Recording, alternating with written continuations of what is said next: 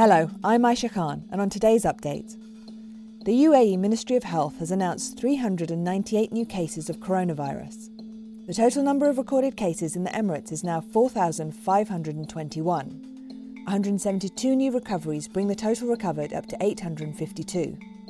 Three more deaths were also announced, taking the total to 25.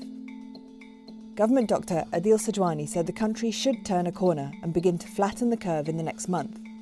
But he warned the fight would be prolonged if residents ignore strict measures taken to curb personal travel. Globally, the number of coronavirus cases has passed 1.9 million. Dubai police have tested a fever scanning helmet. The helmet is fitted with a thermal imaging camera that allows officers to scan the public for signs of fever. The police released a video of a patrolman walking through a bus station testing the temperatures of passengers by looking at them. The device appeared to work in the same way as the thermal scanners that have been used in airports since the start of the outbreak. Emirates Airline has announced more repatriation flights from Dubai International Airport. The airline will operate flights to Jakarta, Manila, Taipei, Chicago, and Kabul. These services are for outbound travellers only and are meant for foreigners trying to return home. The Dubai airline will also operate outbound flights for Tunisia and Algeria. The airline also continues to operate previously announced repatriation flights to London Heathrow and Frankfurt until April the 19th. NMC Health's administrators have appointed restructuring experts to the board.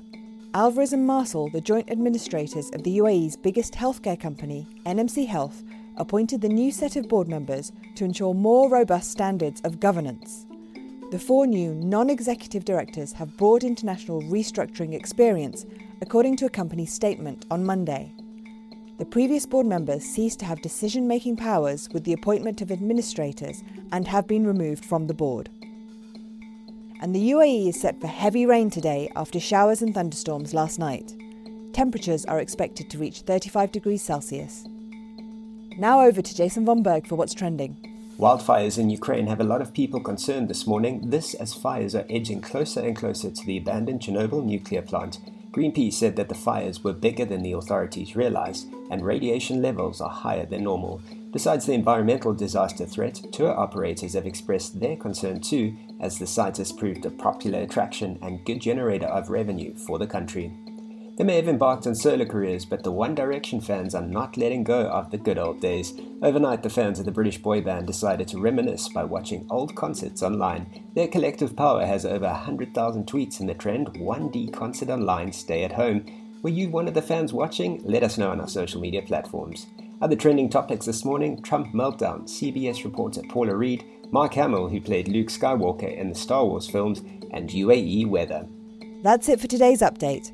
For all the latest news, visit thenational.ae, including an article highlighting all the non pandemic news you may have missed.